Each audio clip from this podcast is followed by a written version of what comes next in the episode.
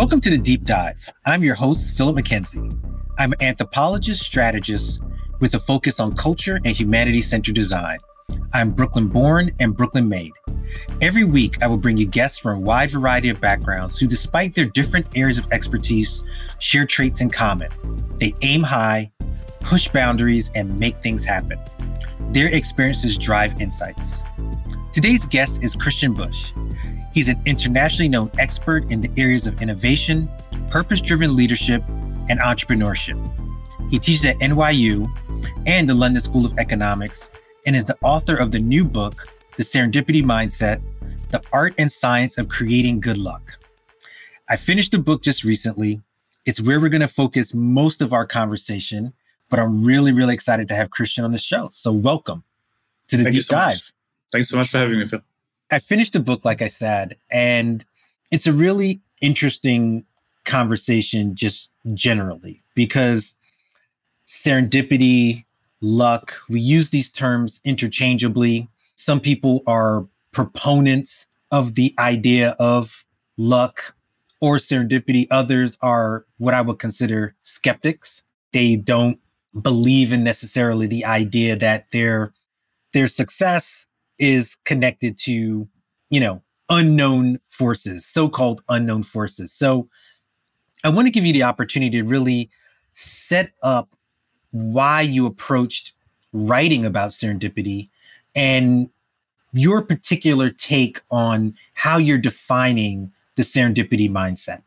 Yeah, that's a great question because one of the things I found fascinating over the last years as community builder, company builder, and then researcher was that somehow the most successful, joyful, purpose driven people around me, they seem to intuitively cultivate serendipity. They seem to intuitively do things that made them a little bit luckier than others, or that made them be a bit more innovative than others, and, or have a bit more quote unquote luck than others. And so uh, I got really excited about the question, what is it behind that? And one of the things that, that I've discovered was, hey, look, we a lot of times think about luck in the sense of blind luck, right? The kind of luck that just happens to us, like, you know, inheriting something, even though that can turn out pretty badly as well. But I guess a lot of times that might be blind luck or, you know, being born into a good family. These kind of things, they're all about essentially something that we uh, can't really control. It just happens to us.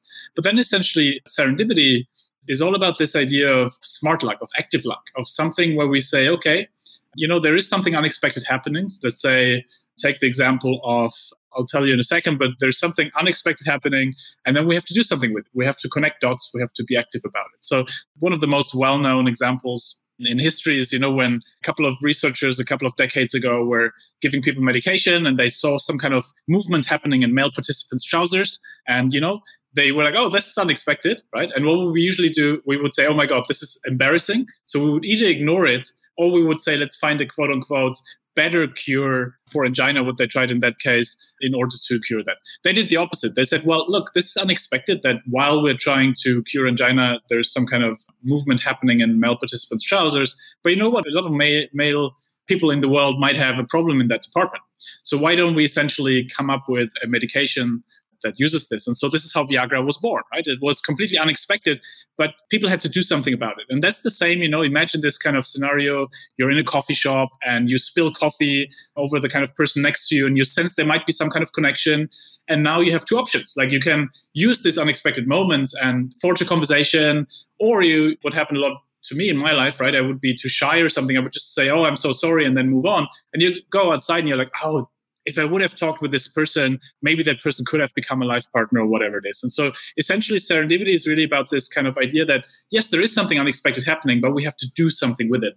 And if we don't, then then it's serendipity missed. And you touched on quite a few things in that statement that you know there are actually going to be multiple questions wrapped up in one one statement or, or one question so forgive me for that but you know, you mentioned this idea of of like zip codes, for example, meaning where you were born, who you were born to, who your family is. These are things that no one can control, right? And and there was a, a recent study, at least based here in the United States. So I'm gonna this is an example that might not be as applicable in other parts of the country. I know we have in other parts of the world, rather, we have listeners globally, but I'm gonna use this from an American perspective where you know people will say you know, your zip code, where you are born is a huge determinant factor, maybe over any other factor as to what type of success you're going to have in your life. But yet there's an intention in what you've described that seems to work not in opposition to that idea, but can be maybe a supporting element to that idea. Like, what do you think about that concept? Yeah, that's such an interesting observation because that comes to the one of the root questions, which is around that the serendipity base level, the starting position for us is, of course, extremely different, right? So if I'm kind of here in the West Village in New York and I have amazing networks, I, I had a pretty good education and other things. So I'm set up for a lot of serendipity by the kind of interactions I have and, and by the way I grew up and everything else, versus if you have a kid somewhere in the Cape Flats in Cape Town who grew up under extreme kind of resource constrained conditions, doesn't have a lot of networks, and so on. Like, in a way, I can already say now that I will most probably no matter how I develop my mindset or how this person develops their mindset, will probably have more serendipity happen also. So we, we have very different starting positions. And then, though, so it has to go hand in hand, kind of in a way, removing societal constraints or structural constraints with kind of that like more mindset type change. And then at the same time, like what really gets me excited about this mindset level is that a lot of my work is in, in extreme resource constrained environments. So particularly in parts of Kenya and in the Cape Flats and Cape Town. And, and so these are people who have essentially they grow up in extremely under extremely tough conditions, high crime rates, no real education happening and, and all these kind of things. And yet, like when you look at some of them, they reframed the situation. And so, for example, there's a fascinating organization called Reconstructed Living Labs, which is essentially former drug addicts, former people who, who had a really tough time, who developed a very simple education methodology. And so what they do is essentially say, hey, here are 10 steps of how to build a business or 10 steps of how to use social media. And now what they do is they go into different communities and they ask essentially, hey, what is already here? Oh, there's a former drug dealer. Fantastic. This person has amazing social capital. They are well connected locally and they're usually extremely resourceful. So if this person can see themselves become a teacher. So if this person now starts essentially telling their story, telling about their learnings about their journey and how they now kind of teach people how to build XYZ because they have a small corner store or something like that, essentially now what's happening is people start reframing the situation away from resource constraint to this kind of potentiality of saying, oh, there's an old garage fantastic. That's a potential training center. There's a former drug addict, fantastic, or former drug addict, fantastic. This is a potential teacher. And so I'm really fascinated by these kind of things that, again, it has to go hand in hand with removing structural constraints, but at the same time, then also this kind of mindset shift around how do we essentially become part of creating our own luck because that is the most safe way in those contexts to create dignity, right? Because you don't feel you're dependent on outside people. I will never forget, for example, the first time I got into working there around, I think, seven or eight years ago, I would go into the community and I would say, what should I never ask you? I, as the kind of person who comes in here and who thinks they have a lot of things figured out. And the answer by who's, who's now a very good friend of mine, Marlon, would be never ask me what I need first. Because if you ask me what I need, you put me into the role of the victim, of someone who, who is the beneficiary of your kind of activity. Ask me what we can do together. Ask me what's here that we can create. And by doing this, we have like a symmetrical relationship between the two of us where both of us can do something and have some kind of agency. And to me, that was really the big change in terms of saying, you know what? It's not about creating the luck just for others. It's about enabling others also to create their own luck. And that's one of the core things why I'm so excited about serendipity because it becomes this beautiful kind of hope building, pragmatic approach to, to really creating something. Throughout the book, and I love the example that you gave, but there were quite a few others that dealt with this idea of resource constraint. And one of my prevailing thoughts, and it's it's not that it just came from me, but this idea of how culture largely comes from the margin. And what I mean by that is that those who are constrained by whatever it could be, it could be material conditions, it could be societal conditions, some combination of both, often have to ask the hard questions, right? They're the ones who have to hack things, remix things, make the prevailing norms and rules work for them while also sometimes working around those things. So it sounds to me, and as I was going through the book, that serendipity can very much fit into this culture based conversation of understanding the rules, but yet sometimes having to manage and work around them in some respects. Mm, that's such an interesting observation because it's it's it comes also, I guess, to the question of you know positive deviance so like essentially what can we learn from people at the kind of periphery right in terms of to your point like if there is someone in a certain context that uses xyz differently but that seems to be more effective how are we open and ready to accept that and to take that in and that's actually what i find fascinating about what's happening at the moment right if you look at covid as like a collective near death experience almost right i mean i just had it and to me, it was very intense, but I think also to others here in New York and in general in kind of epicenters, it's been very intense because it's almost like necessity based. Now we have to ask the tough questions, right? To your point, like it's almost like there's no way of not asking tough questions when you are in a situation where you have to hold yourself up at home. You have to learn from people who have done that for some time. You have to you redefine your relationships. You redefine a lot of things you took for granted. And I think that is actually something to your point that serendipity allows us to to to question assumptions or to do that because the unexpected in a way it always by definition comes unexpectedly but then it shapes a lot of our life right i mean this was the most obvious one now but also in general and so one of the things that i've observed in a lot of different contexts let's say for example bigger companies also is that the most successful people would essentially have a sense of direction and then a certain idea of where they're going. But then this openness to the unexpected because it allows them to then kind of do something. So take someone like like Governor Cuomo, right? Here in New York at the moment, I found it fascinating how differently he approached it than most of the other governors. Because what he said was, "Hey, look, I have two principles here that are guiding me, which is economic and public health, and I will give an approximate timeline. But you know what? As soon as unexpected information comes in, as soon as something, we will revise the plan. And I will not commit to the plan. I will commit. I will commit to the north star, to the kind of where we want to go, and I will be open to the unexpected, which is very different from others who would say, "Yes, we will open up again exactly on March 15th, and this is exactly." And that's where people then get into, "Oh, we have to fake data because we have to stay credible because we committed to a particular thing in X, Y, Z." And so I think that the beautiful thing is when we think about serendipity, that it or the unexpected it brings out the best and the worst in people right? And, and it brings out the best and the worst in terms of how people actually either see it as something they can shape positively or they can actually then you know they have to to see it as a big risk something that undermines them. And so i think to your point earlier, building a culture around this, if you think about it in terms of also corporate culture, that essentially sees the unexpected as something that should be integrated in our planning because it will be happening anyways, versus something that tries to just like see it as a risk and then tries to eliminate it. It's very different types of approaches, mindsets, and it develops different types of culture around that in, in that sense.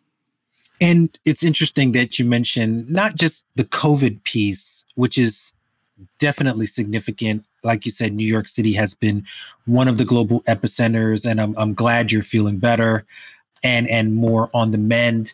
And and it makes me think about the linear nature in which we do planning, right? That we think to ourselves by certain dates, and you can use COVID dates, or we can use the larger identity or, or metaphor around our individual lives that you know i'm going to graduate from school at this time. I'm going to take these classes and I'm going to get a job. Then I'm going to, you know, our lives can tend to follow a path that seems linear, but yet once you start to really think about moments of serendipity, it doesn't seem like linearity is something that really exists at all, right? We're kind of living in multiple places from a time perspective all at the same time. Like, how do you break folks out of this linear thought when serendipity doesn't seem to support it?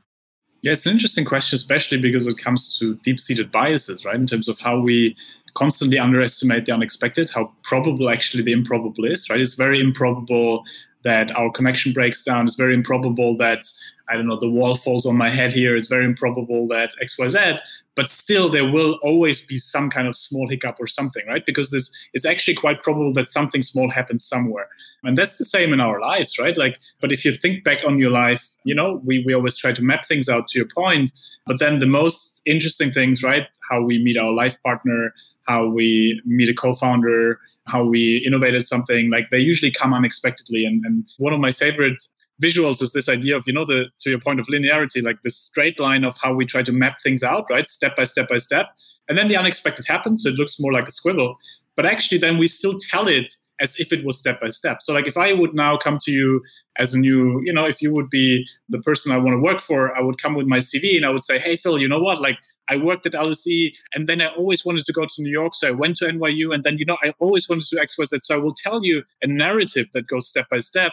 But actually, no, not really. I ran into someone in the restroom who told me about X, Y, Z opportunity. And then, like, I was like, great, I'll do this. And so a lot of these things actually happen unexpectedly, but then we make the narrative and if it was step by step. And one of the, the hopes I actually have with this book also is that it gives us a, a more honest language almost in terms of how reality really unfolds. Because especially in leadership contexts, like we did a huge study, for example, with CEOs of big companies that try to integrate profit and purpose.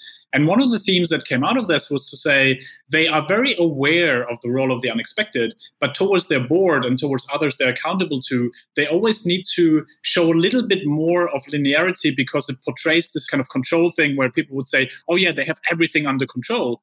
Whereas they know, no, like I don't always have everything under control. I'm winging a lot of these things. And so by essentially framing serendipity away from oh my god it's something passive that that person wasn't able to manage something to saying no no no it's an active approach to leading during uncertainty. Once you're doing this you actually enable people to say you know what? I created a culture that allows for this to happen. If i'm a mastercard and my north star or my big goal is to get 500 million people into the financial system at the beginning, I don't 100% know how to exactly do it, but I put this out there. And then I have people who run into other people and who unexpectedly come up with a solution. And that's essentially the sign of a great culture then to integrate that solution rather than our initial kind of plan. And so I think it's really giving people that like active language around the unexpected and saying it's not a loss of control when you cultivate serendipity. Quite the opposite. It's actually a much more sincere approach towards managing uncertainty because you can pretend that you have it all figured out, but then you constantly have to hide away and you constantly have to you know pretend that there's something that didn't happen happened. So it's it's really about that kind of active language as well. When I was listening to your response to that question, I was smiling to myself and, and kind of thinking about it feels sometimes like we're kind of whipped between these different realities because you mentioned this idea of control which comes like the very masculine values that that are associated with this idea of controlling things and having answers and being more dominant. And then feminine values that correspond to more inquiry you know more thinking things out empathy compassion those kind of things that lead you in a particular way. And the reason why i'm kind of centered on that is because and again, we're going to kind of use COVID as an example, though I think this can be applicable in many other ways, in that organizations want to represent control, they want to have definitive landmarks and answers.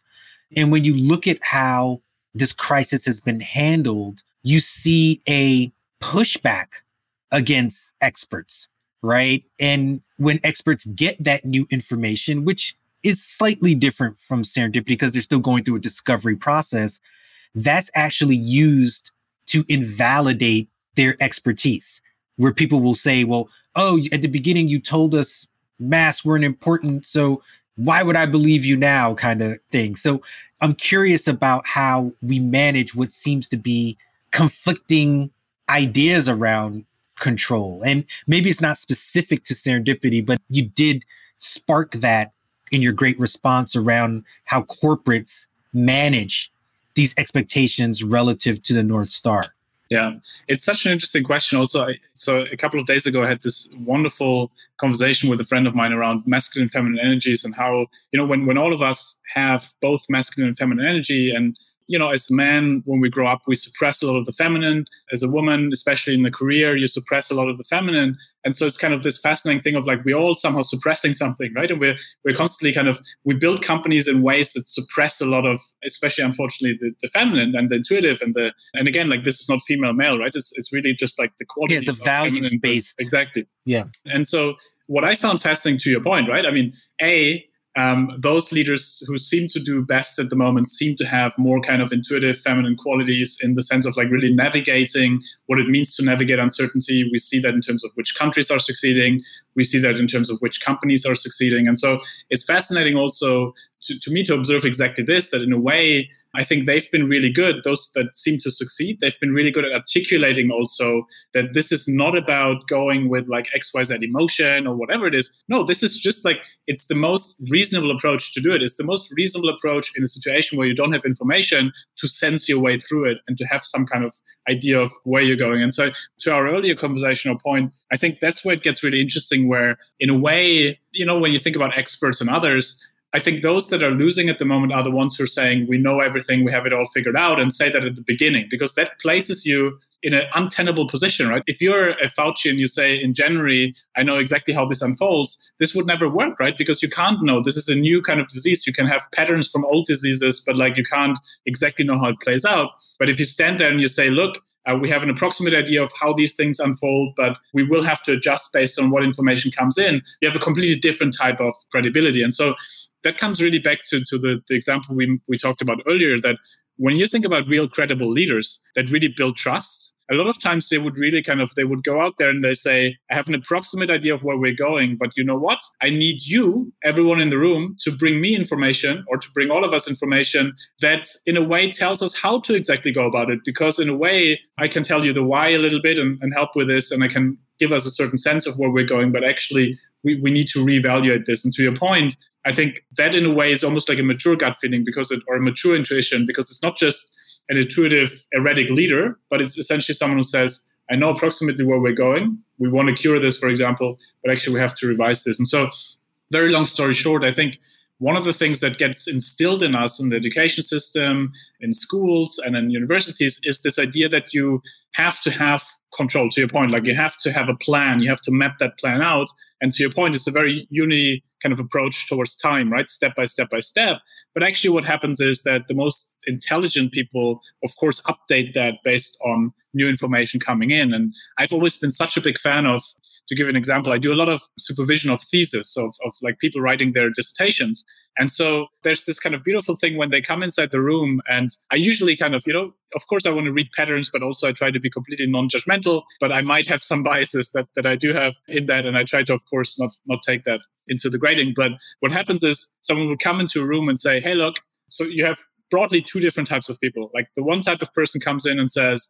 Hey look i know exactly what i want to write about. This is the one literature i want to like use. Can you give me the stamp of approval? I'm like great like run with it these people usually end up pretty okay you know? It's kind of the person who knows exactly what they want they go with it and that's it. The other type of person comes in and it's like oh my god you know what? I read into this literature and this literature and then i read into this and then i try to figure out this but you know and so there's a lot of ambiguity there's a lot of kind of creative tension.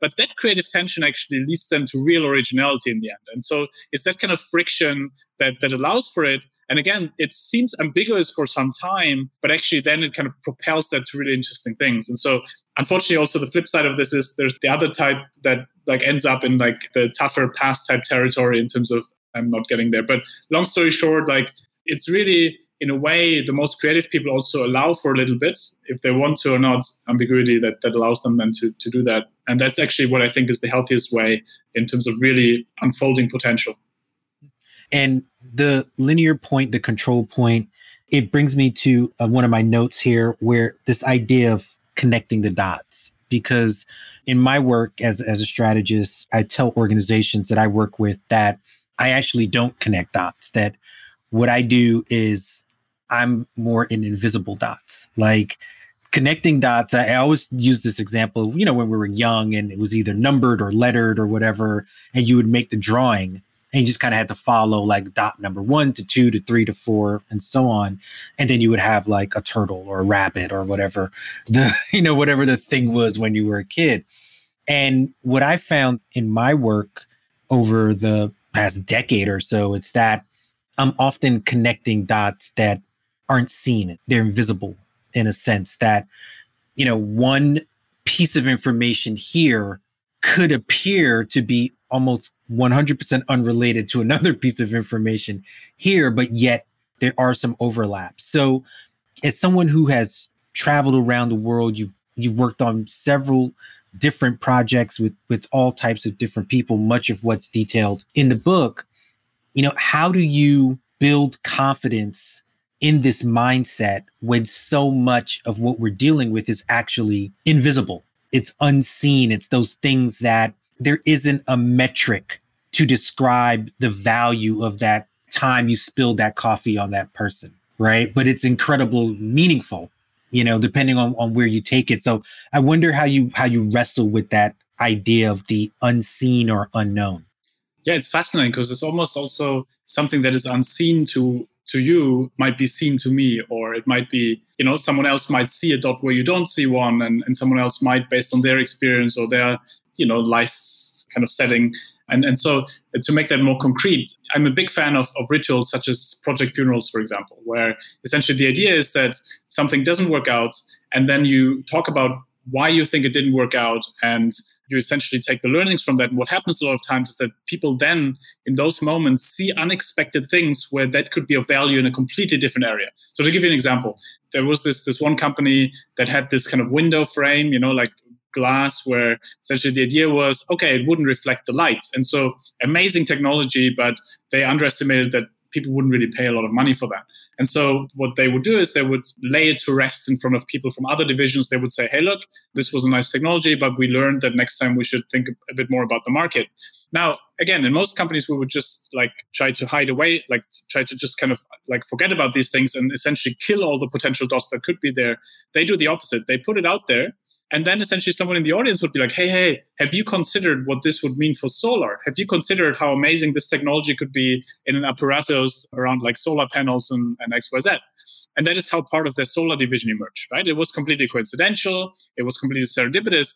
But what they did was here, they imbued meaning in that potential dot there, that they imbued meaning in that potential thing that didn't work in one context because actually it might work in another one. And so I think that's to me like one of these examples where yes, that dot wasn't there anymore in our area because it didn't have meaning anymore in the area we're in. But for someone else in another context, an idea or something might still have a lot of meaning.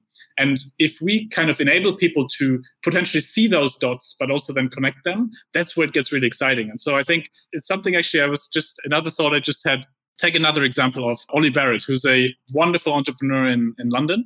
And so what he he does is he has a hook strategy. So essentially, his idea is I have no idea what's going on in your head, right? I know, I don't know, Phil, if we talk about something now, I don't know what will be relevant to you. So I don't know which dots I can read up a little bit on you, but you might have something completely different already on your mind. So it's hard for me to know exactly which dots we could connect with each other, right? But actually, now what Oli would do, if you would ask him, so what do you do? He would say, well, I'm an education entrepreneur, but I recently started reading into philosophy. But what I'm really excited about is playing the piano. And so what he does here is he gives you three potential hooks where you could be like, oh my God, such a coincidence. I just started a philosophy club. You should join in. Or such a coincidence. I just started hosting matinees. Come and play the piano. The point here is again, by giving you a couple of potential dots where he doesn't even know if there's any value in these dots for you, but by just giving you a couple of those, you can imbue meaning in those based on your own kind of excitement, motivation, and passion. And so that to me becomes the really interesting thing when we talk about dots, that dots a lot of times become meaningful in relation to someone or something. And a lot of times that happens when I give that to you. If I don't try to connect all the dots, but to your point, I'm sure in your work, you're probably seeding a lot of potential dots for people where they can be like, oh my God, there's a connection. And so I guess that's also where a lot of value of people like us comes in, right? In terms of saying, let's seed some things where other people can then find meaning in those and, and, and connect dots. People can't see me, but I'm like nodding as you're talking because there's there's so many things that I'm just really vibing off of. And I think one of them is when you talk in the book, and, and I knew this before because I I think we actually first connected years ago on Facebook because of Sandbox, the Sandbox network. Because I know Fabian and Neve and tons of other folks scattered throughout the world that are were sandboxers in the sandbox network. So what was always interesting to me is that it's a community put together and designed with the intentionality to kind of encourage serendipity, right? And I want you to share a little bit of that story, not just because you mentioned it in the book, but because I think it is very instructive to listeners as to how you can start to think about ecosystems to encourage the type of mindset that you describe in the book and also what you just extrapolated through making connections identifying these dots that could be meaningful depending on context and the person. Yeah, yeah. No, that was absolutely yeah delightful. Um, I think Fabian put us in touch, and he's. I mean, yeah. those of you who are interested in kind of community building, he has a wonderful thing called the Community Canvas, and I, I highly recommend. You know, as a kind of thinking about how to what are the questions to go through for community building. But so essentially so, so sandbox um, has been all about this question of you know usually when you have people who are extremely inspiring in their own fields. So you have entrepreneurs, designers, business people. They're usually connected in their own fields, but mindset wise, they're much closer to people in other fields. And so the question was, how do we develop a home for people who might be seen slightly crazy by people in their own field, but actually they seem crazy because they're pushing boundaries. And so essentially, it was all about saying, how do we bring them together in a community? That community is now globally organized in a hub structure. So you have local events where people locally identify interesting people, and then there's local events, global events and online interactions and so on. And and one of the things I found really fascinating is that at the beginning of it, you know, we would like create this kind of group of people who would the idea was you know the questions for example would ask when people would be at dinners. They wouldn't be about like what's your professional affiliation or something but it would be more about like what's on your mind? What's your challenges? What are your transitions you're going through? And really kind of building common denominators based on areas that people are really kind of deeply maybe guarded about sometimes, but actually that could be a way for them to do that. And so one thing that happened was that's like, you know, whatever dinner you would go to, people would be like, oh my God, such a coincidence, such a coincidence, such a coincidence. In almost every conversation people would have, they would always find unexpected overlaps. And so it was really kind of, you know, at hindsight, we would now probably say, hey, look, okay, there was like a certain common denominator in terms of similar values and, and, things that people had in common and at the same time that kind of diversity that allowed them then to connect dots differently. So there was definitely a certain recipe around that. But i think extrapolating from that what i found really fascinating is, is really exactly that question. How do we when we meet a person for the first time especially how do we understand what the commonality is without being too intrusive how do we understand what could be potential dots without having to talk for 10 hours about a whole life history and figuring it out and that's really something where I feel it's really small things a lot of times, right? Like the way we ask questions. Do we ask something like, what do you do? Or do we ask questions like, what's on your mind? Um, what inspires you at the moment? Questions that really bring out something where then if you tell me I'm so inspired at the moment by how culture unfolds in XYZ systems, I'm like, oh my God, yes, hey, look, my brother just started working on this. And so it's really the way we ask questions more open endedly and, and so on, the way we respond with setting hooks and other things. But I think then there's a lot of kind of things around community building, you know, how we develop rituals and so on. But I think on the individual level, it's so much about how we frame conversation, how we allow the other to really kind of prosper in that conversation rather than just kind of imbuing something on them and and putting them into a box. And you know, so much of these interactions, like I, I think about my life journey and you know, different from yours, but a lot of similarities, a, a lot of international travel, a lot of moving from place to place, not always nomadic in the purest sense of that word, but there's a general openness for exploration. And I'm curious, we're we're not living in that world right now.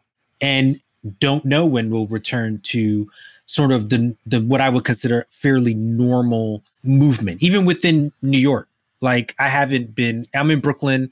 I haven't been in Manhattan since March, right? And and that's unheard of for me to be in New York and not have touched Manhattan in four months, five months, or or however long it's been. So our worlds from a physical perspective are shrinking to some extent. So I'm I'm curious how you see the serendipity mindset adjusting for this new kind of smaller physical reality while I concede that we are like we're doing this interview online right now, right? So we do have tremendous technological capability, but I think it's safe to say that this is somewhat different than than interacting in the in the physical world. So I'm I'm curious where serendipity is going to play a role in this new mindset or new reality that we're kind of all navigating. Yeah, well, it's, it's it's interesting. I mean, you know, being in Manhattan at the moment, I haven't been exactly in Brooklyn for a very long time. It's exactly uh, to your point that you know as someone who thrives on serendipity i felt part of it certainly was cut down right in terms of how uh, all these un- like i'm working from home the whole day so all these unexpected coffee shop moments or conference moments where you just bump into people and stuff like that it just doesn't happen to that degree. It, did happen. Um, at the same time one of the things i've been really fascinated by is both the question of how do we almost replicate those kind of things we would do offline online. So how can i still ask you these kind of questions? How can i you know how can we essentially take all the kind of best practices we have from offline online in some way but then also what are the things, of course, that we cannot easily replicate, right? I think the energy between us is really cool. It would be even better if we would be in the same room and like vibe on each other and really kind of develop that like thing. And and, and again, I think there's so much around these kind of things that that are just about being in the same room. But then at the same time, we talked about earlier, right? How you you mentioned you did a lot of kind of your corporate engagements now. You can be in, in one country in Europe and then you can be in a country in you know in, in asia like within the same day and you can just scale everything up and I think the same is, is with serendipity. Like there's a lot of kind of potentiality in small things, right? Like as a company, for example, um, companies would do things like just like serendipity pairings, right? Where you would say, okay, like you're sitting at home, you have your routines at the moment, and most people feel like a bit disconnected from the overall company, or you know, you go through the same motions. So they hook them up uh, randomly with someone else from in the company and just say, hey, here's two prompts. Just ask them what they're excited about at the moment, and then you know, just have have a random coffee together for half an hour, talk about some things you're excited about, and by doing this, like a lot of times you kind of have people interacting with completely random people and completely kind of interesting new things, perspectives coming out of it. And so there's a lot of these kind of small things where you can recreate the bumping into someone without over engineering it because you're still kind of you keep that randomness of like you have no idea what kind of outcome would come from that conversation but you know that because the questions are relatively inspiring and the people work in the same company there will be something in there that could happen. And so i think there's there's a lot of these kind of things that we can now do at scale much easier because we have that. I mean even at conferences right? Like some conferences have started doing like um, speed communication things where like participants would be randomly matched with other participants for two minutes and you briefly talk about an inspiring question and and again if you like that conversation you just continue it. Same with like dating and other things. So i think there's a lot of things we can we can still do that that are really you know serendipity enhancing but but to your point i think especially that energy aspect and that kind of aspect around the deeper joy that comes from like that moment that spark of unexpected is a bit different right? When you're with a person in the same room versus like when you're when you're online yeah, deeper joys, man. That's definitely what we're what we're missing. There's a point in the book where you talk about counterfactuals and it reminded me of decently mediocre Gwyneth Paltrow movie Sliding Doors. this idea of like, I, I, say that because I've only seen the movie once and I remember it was okay, but I don't, also don't remember much about it, but except the central theme of the movie, right? Where doors slide and she can now have a different alternative to the life that she was living. So, you know, I wanted to ask you about that idea, this looking at other alternatives as we go through our day to day and how that affects the way we think about serendipity. Yeah. Well, that's actually something. So, one of the things that I got really excited about is developing like a almost like a serendipity muscle exercise where you ask yourself questions such as how do I act if I spill a coffee over someone or if I have a conference call and someone asks a question, how do you react to this? Or just something that, how do I react to the unexpected or how do I create the unexpected? And by doing that by being more conscious of it and maybe doing something like a serendipity journal or something that that brings it to top of our minds a lot of times what happens is we become much more aware of every situation and our agency in that situation right like in every situation then in every conversation in every interaction in general, there's always this kind of agency we have of asking something differently, doing something differently that can lead us to some kind of degree of something happening differently from what it could be, right? To your point, like the most obvious example in the sliding doors is exactly you run to the subway, you miss the subway, and then life unfolds very differently, right? Like if you would have been in the subway, it would have been a completely life different life story than if you wouldn't. And a lot of times in real life, I mean, the love story I mentioned earlier, where did I talk to the person or didn't I talk to the person? It's very clear points in that process of serendipity where we can say, had you acted differently, life would have unfolded very differently. And of course, a lot of times we can only make that judgment like post predator so, so once it happens and then look at it but also there's like beautiful examples in history where we can look at two different people and then say, how does it unfold if two people have the same unexpected thing happening? How do they react differently? And so, for example, you know, when they had papain, this enzyme, and they injected into rabbits, and rabbits had like their ears flopped, right? Which was unexpected to two researchers approximately at the same time. But only one of them connected the dots and said, oh, wow, like, hey, this might actually be around bloodstream, right? And it might help the blood kind of circulate better and, and XYZ. And so that opened up a whole research stream around arthritis development or that medication for arthritis and like led to a lot of kind of scientific uh, scientific kind of discoveries but the point here is that both of them had a serendipity trigger happen. Both of them had something unexpected but only one of them did something with it. And so what we can see here is the two different life histories unfolding very differently based on how they reacted to it. I think that's the cool thing about serendipity like when we think about our own life and like how we met like the big unexpected things in our lives. Maybe we always thought about that was very passive but if we kind of really try to distill it we will see it was always about it was not just about running into the potential co-founder. It was about running into them discussing something connecting something and then going with it. And so it's really that active element which i think then makes us very I always found that very helpful, especially in periods like at the moment, because it gives us agency, it gives us a sense of control in a situation where we can't control a lot because we know that every moment every encounter potentially could lead to something beautiful and joyful rather than anxiety enhancing and, and negative. That's a really great point to make. I think we're, we're really settling in on this idea of intention. And I want to get this one other question in before we move to the last two segments of the show, which is off the dome and the drop. So this question is is one that s- sounds like it might be more of a data tech indictment, but I don't necessarily mean it to be that way, which is, you know, obviously a lot of organizations, a lot of brands, they're looking to take risk out of their planning, right? We kind of touched on risk very early on. So obviously Coke wants to know how much bottling they should do for a particular product and when and how to stock shelves. And COVID has definitely interrupted a lot of traditional supply lines and the way we think about stocking things. But the tech example is that I'm thinking about is that basically organizations want us human beings to be more predictive, right? The more the algorithms work toward steering us toward certain things, the better off they are, right? In the sense that if I turn on Netflix and they see I've watched several different foreign language series, they're likely to feed me foreign language series, right?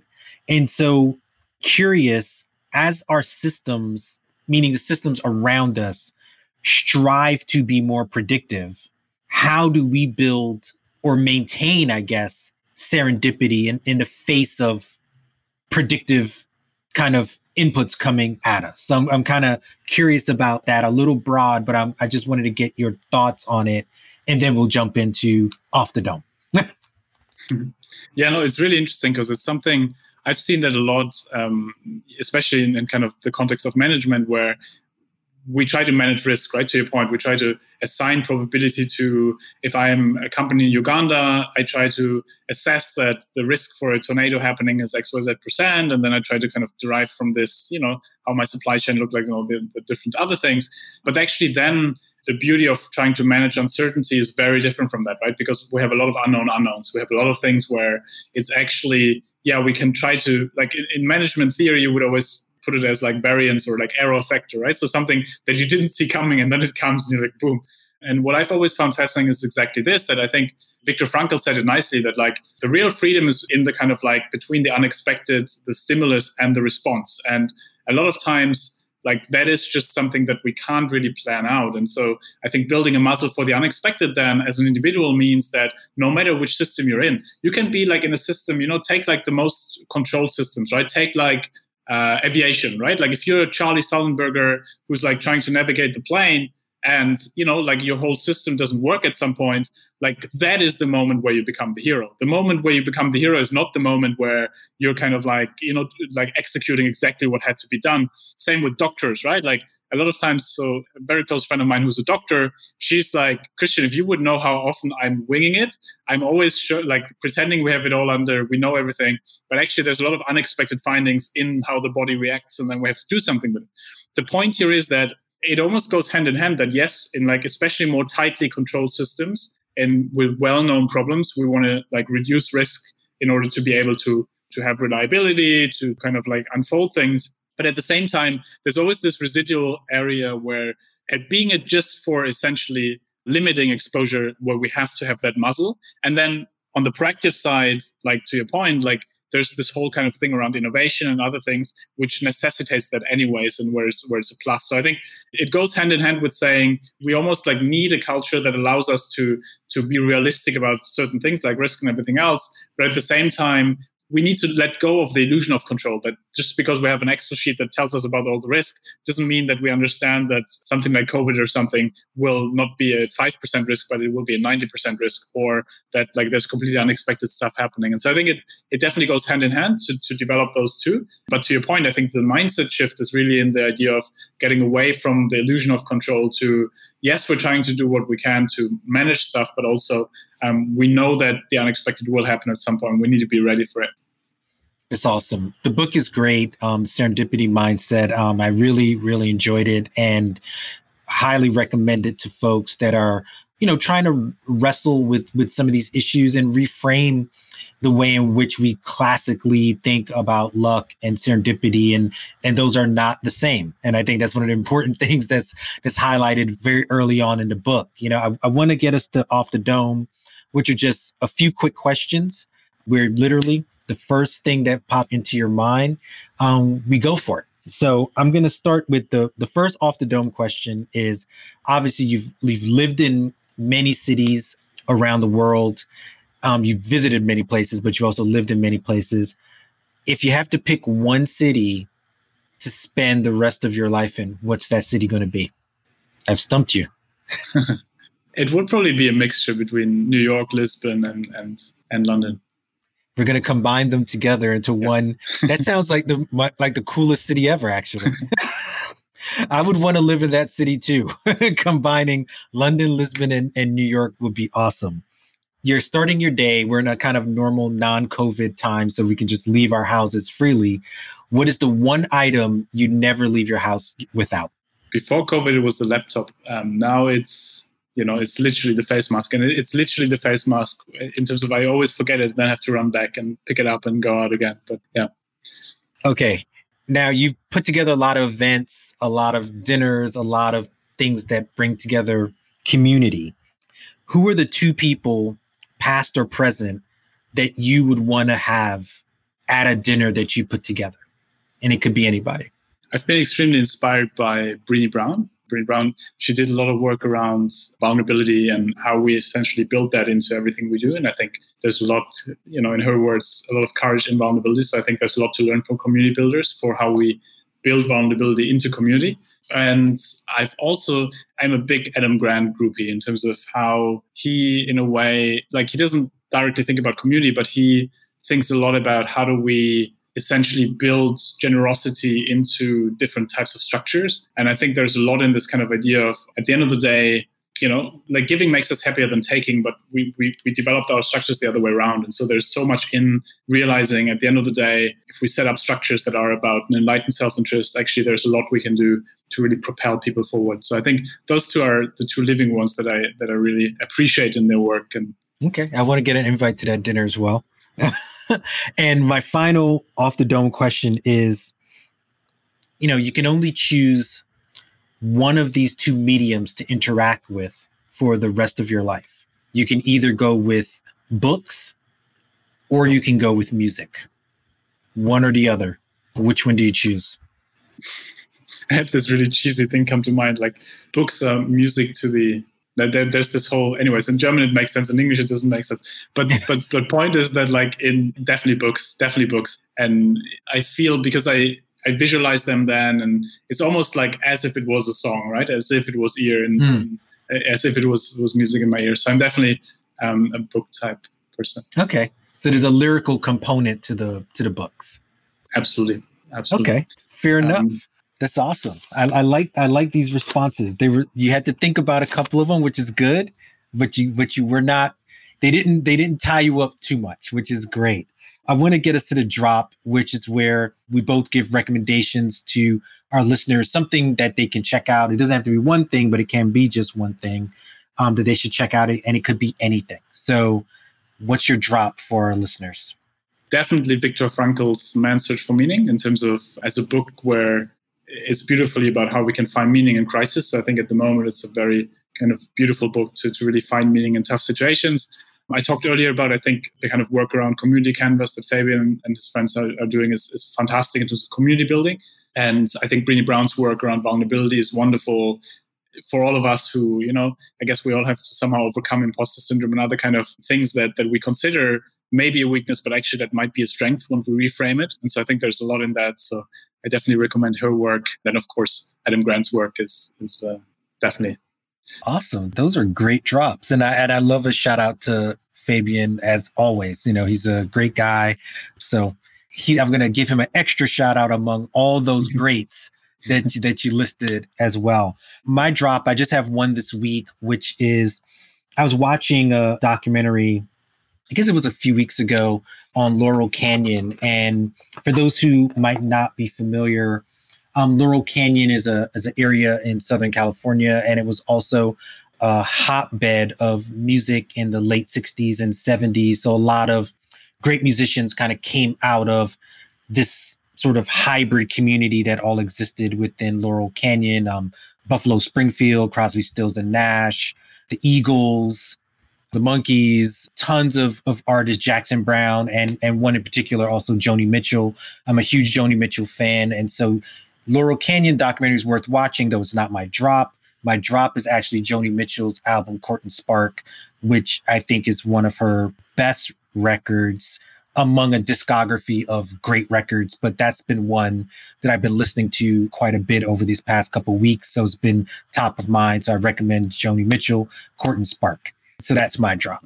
So we gave you guys sounds like you're, you're you're more of a songs person than, than the books person. It sounds like no, I'm I'm actually both. As I have books, libraries everywhere. So I'm sick with both of those things, but that's been actually uh, just a little bit more on my mind. And I think I gave like essays and books like the last few times. So I'm just trying to mix it up a little bit. Now, um, so Christian, this has been great. I'm glad we got a chance to do this. I'm glad you're feeling better. It was a it's an awesome conversation. I can't recommend the book enough. And I'm, I'm really glad you're able to join me on the deep dive. Thank you so much for having me, Phil. Cheers. It's been a pleasure having Christian Busch join me on the deep dive. You can listen to the deep dive via Apple Podcasts and our website, thedeepdivepod.com. Download, subscribe, listen, and share. If you like what you're hearing and enjoy what me and the team are putting together, then leave us a review. We'd love to hear from you. You can follow me on Twitter via at farflungphil. To all my listeners, wherever you are in the world, wherever you are in your life's journey, I thank you. See you on the other side.